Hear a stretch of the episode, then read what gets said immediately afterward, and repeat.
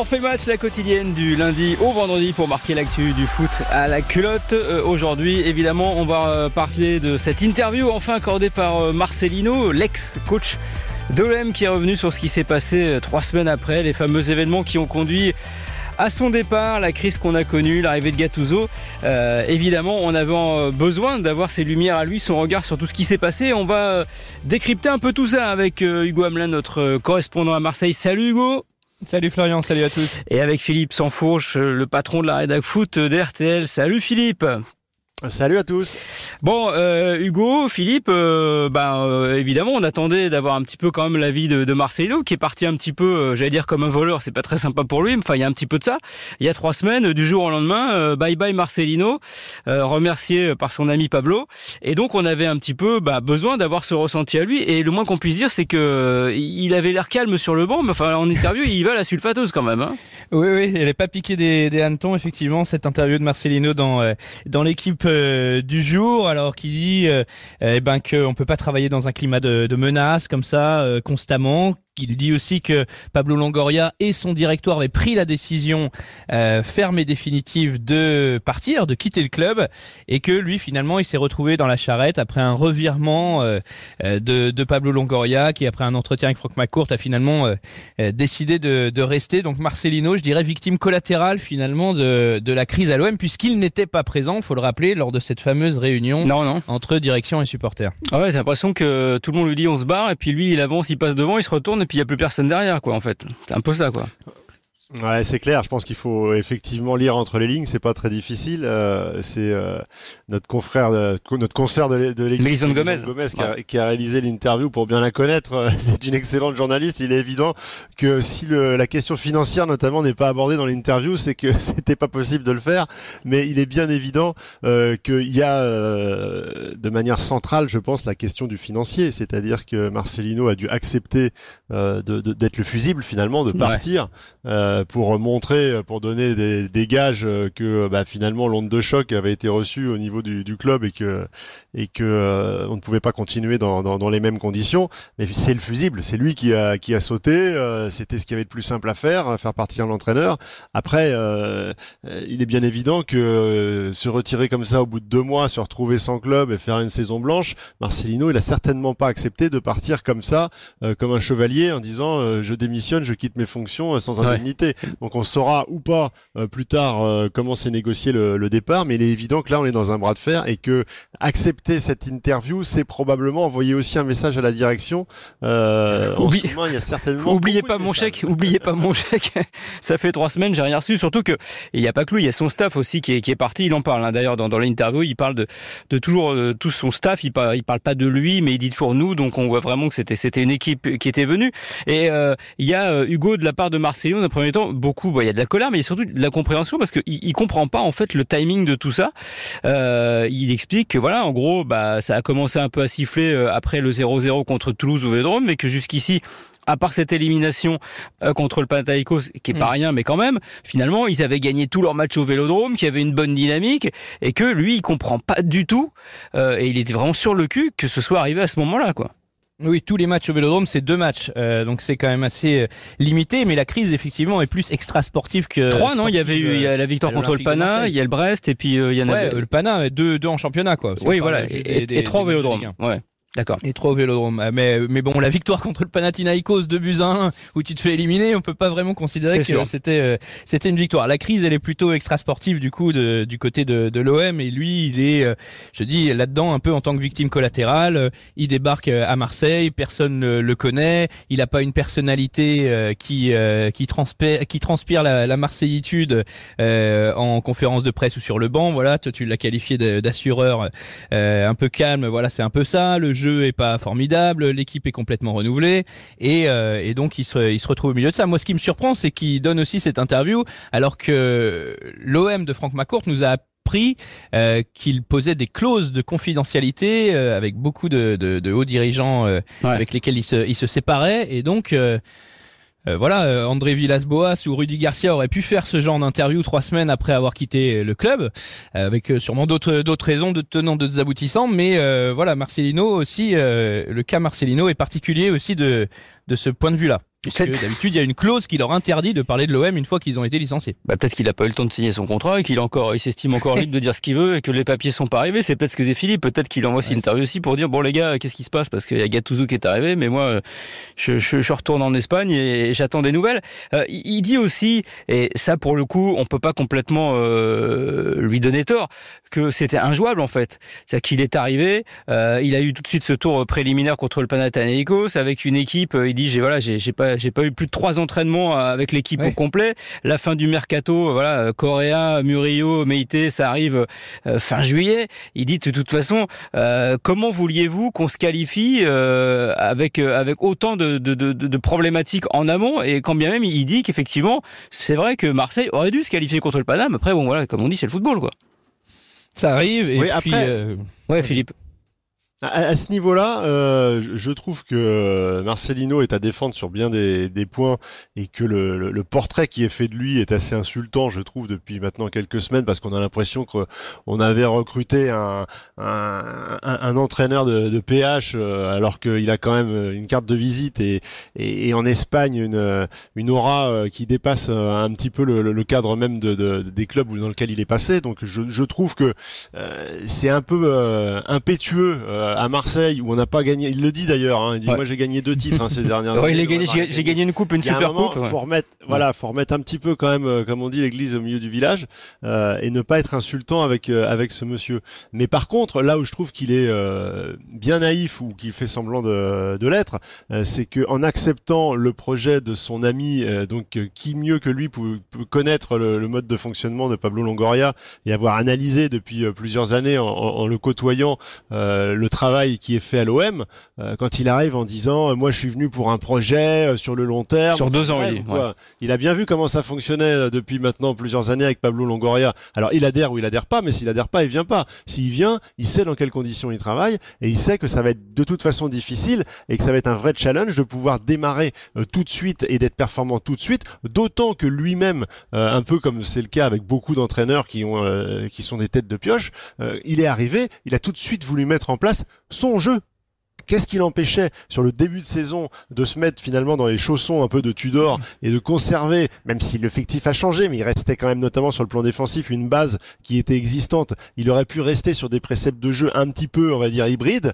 euh, pour, pour ne pas euh, dénaturer le, jeu de l'équipe et, et, permettre de passer ce fameux, euh, ce fameux barrage pour pouvoir aller en Ligue des Champions et ensuite mettre en place son jeu. Là, à ce niveau-là, je trouve qu'il a été lui aussi un peu, euh, quelque part, comme beaucoup de ses entraîneurs, on, a beaucoup parlé de Luis Enrique ces derniers temps. Présomptueux, tu veux dire un peu J'arrive, je sais ce que je fais, euh, m'expliquez pas la vie. Et bah oui, sauf que il y a, parfois, faut savoir composer. après, franchement, si jamais, euh, après avec des si évidemment, on mettrait Paris et Marseille en bouteille. Euh, si jamais il s'était qualifié contre le Panathinaikos, et franchement, ça se joue pas à grand chose. On peut dire même qu'il y a eu, voilà, euh, l'OM a pas été gâté, on va dire, par l'arbitrage.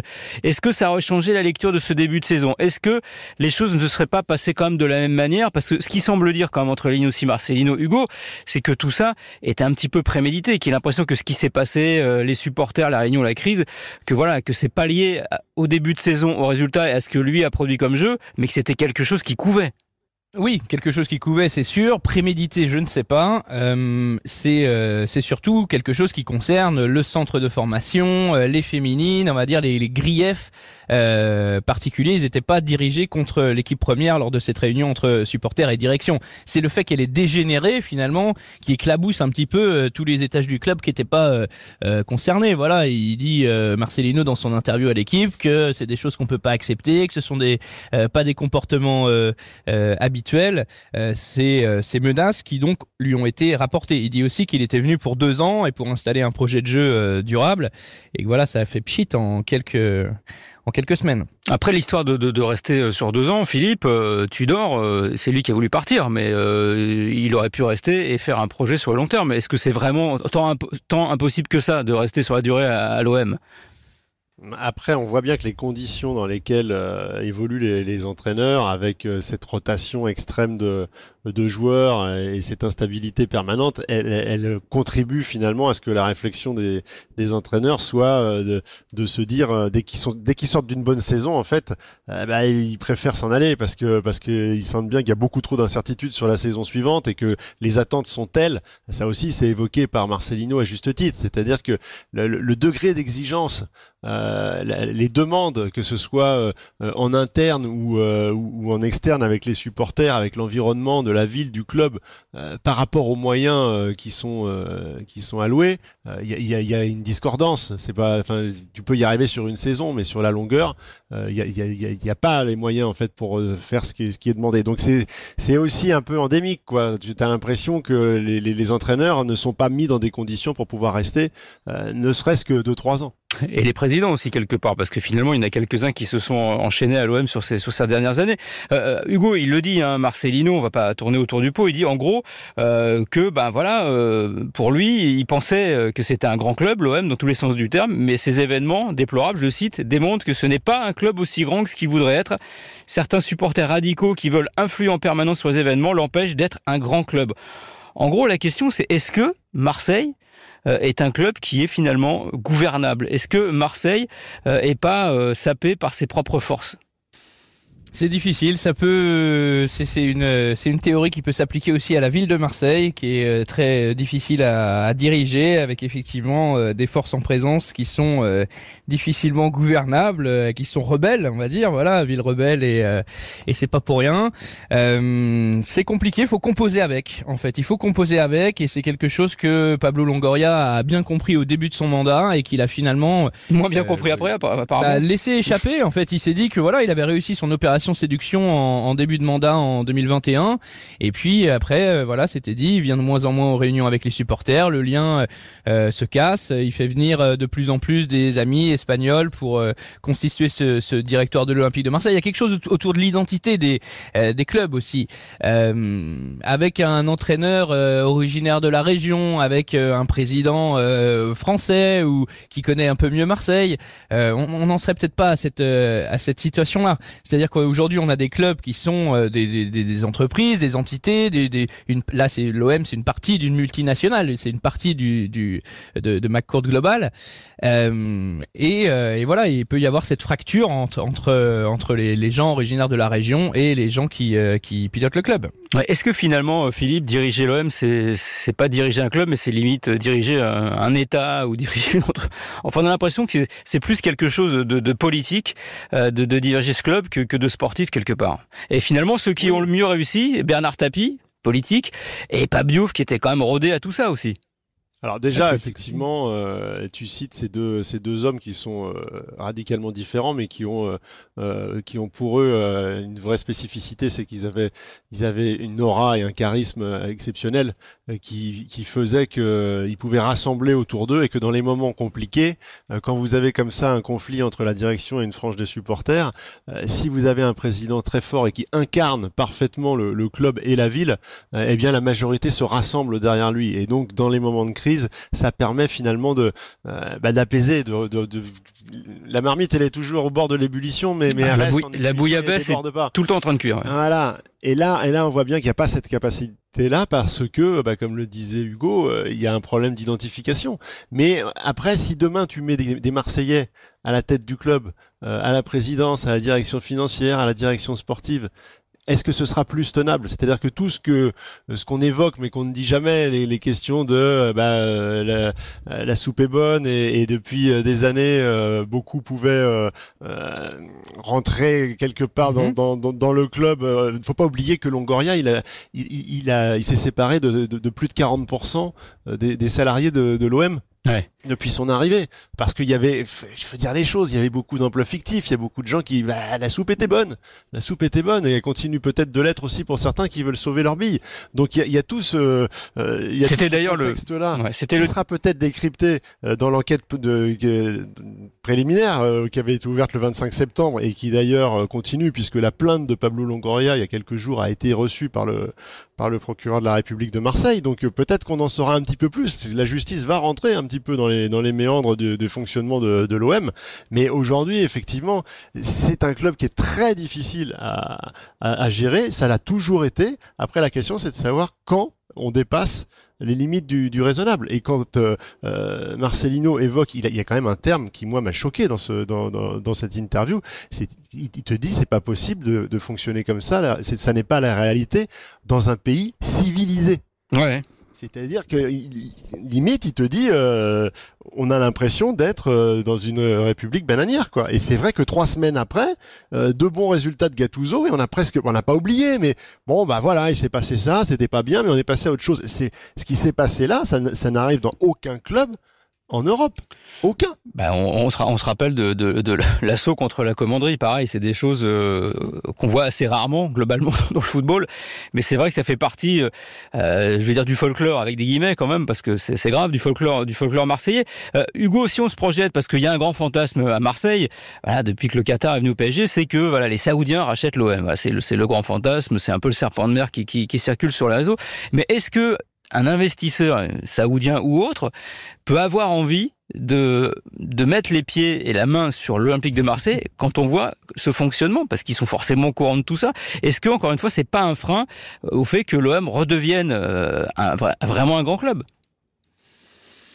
On voit que ça n'a pas été un frein pour euh, pour la reprise de McCourt en tout cas. Il y a un développement euh, possible de l'Olympique de Marseille. C'est quand même une c'est quand même une belle machine avec une, une notoriété euh, etc. Donc pour des investisseurs saoudiens, je pense que c'est ça reste possible que c'est pas que c'est que c'est un frein, mais que c'est c'est pas rédhibitoire. Ça, voilà, ça conditionne pas non plus le, le rachat ou pas. Au PSG, avant l'arrivée du Qatar, il y avait aussi quelques soucis en tribune. Ah, mais il y avait un plan le pro.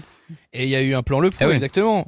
Mais euh, mais voilà, tu tu tu tu rentres euh, quand tu rentres au PSG, voilà, tu vas avoir le stade euh, du Parc des Princes, ça va être compliqué avec euh, avec la ville, etc. C'est Enfin voilà, il y a, y a, des difficultés dans tous les dans tous les clubs que tu peux que tu peux reprendre. Et le fait que les Saoudiens viennent à Marseille, il y aurait forcément une partie des supporters qui seraient contents parce que tu aurais un, un énorme budget, mais ça ça creuserait encore plus ce différentiel d'identité dont on parlait euh, tout à l'heure. Et ce serait politiquement euh, encore encore plus compliqué. Ou alors faudrait des Saoudiens qui soient nés à Marseille, mais je sais pas si ça existe beaucoup. ça sera ça sera à voir.